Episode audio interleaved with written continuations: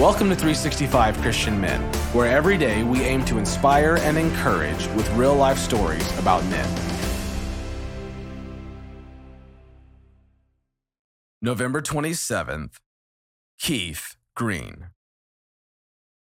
As a toddler, Keith Green sang Twinkle, Twinkle, Little Star with perfect pitch, which prompted his parents to provide musical training.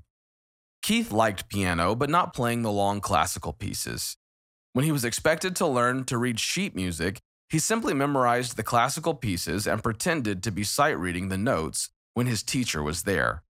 When he learned to play chords on the piano, he began writing and singing his own songs. He was six years old. Keith went searching for spiritual truth, a journey that took about 14 years and that led him through drugs and Eastern mysticism.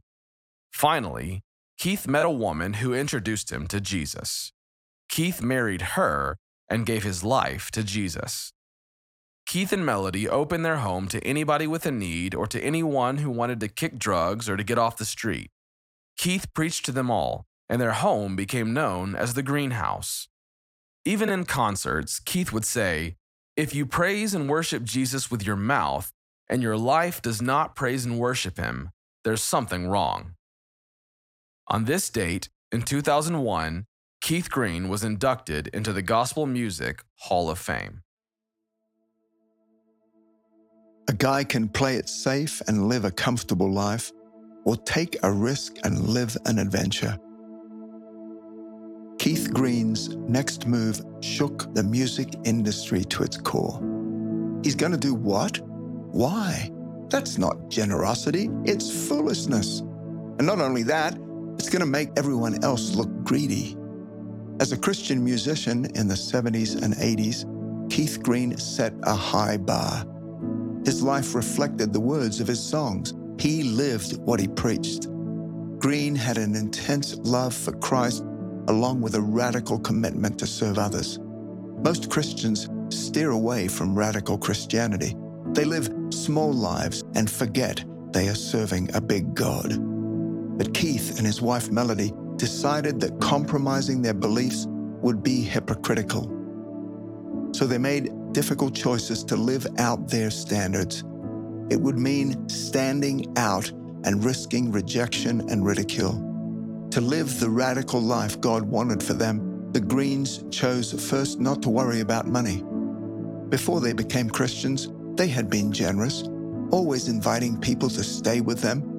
But after they became Christians, their generosity grew. With their first free fall of money, they bought two houses and rented four more to house anyone who needed shelter. Even in the hippie culture, which was still prevalent, this was a radical move. When Keith signed on with Sparrow Records, a Christian record label, money started pouring in. His albums shot to the top of the charts, and the Christian music industry took notice. The brave choices Keith and Melody made in spending their money to serve others was met with admiration. The Greens created Last Days Ministries to continue to serve others. Keith's heart was to tell people about Jesus through his music and his concerts.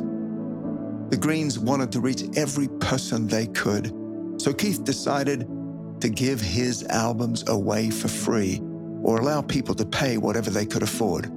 The Greens didn't want anyone left out because they couldn't afford an album. Last Days Ministries began sending albums to prisons and hospitals and all around the world. The Christian music industry began to question whether Keith and Melody had a hidden agenda. Sure, Living for Christ meant living by God's word, but the Greens were being too radical. Were they doing this to look better than everyone else? Didn't they realize that this seemingly generous behavior would affect other Christian musicians who were also trying to make a living? Many felt the Greens' decision to give away albums for free was simply wrong. But the Greens decided to do what they felt God was telling them to do and they didn't cave in to the pressure of the record companies. The risk was worth it. Keith took it a step further. He decided to let people into his concerts for free as well. This decision drew even more criticism and insults, but the Greens didn't seem to care. The ministry would rent the venue for the concert, and then Keith would take up an offering to help cover the costs. Because they were able to support themselves with their music royalties, Keith and Melody never received a penny from the offerings.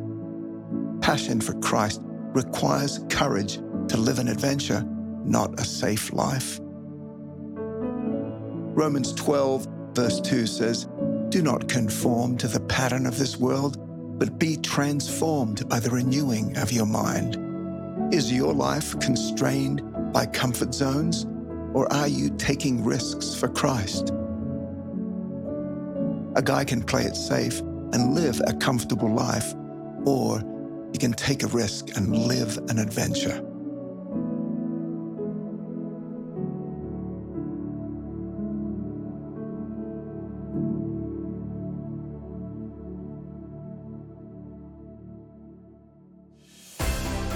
Thank you for listening to today's story. Every day of the year, our hope is to inspire you with real life stories of faithful men who have gone before us.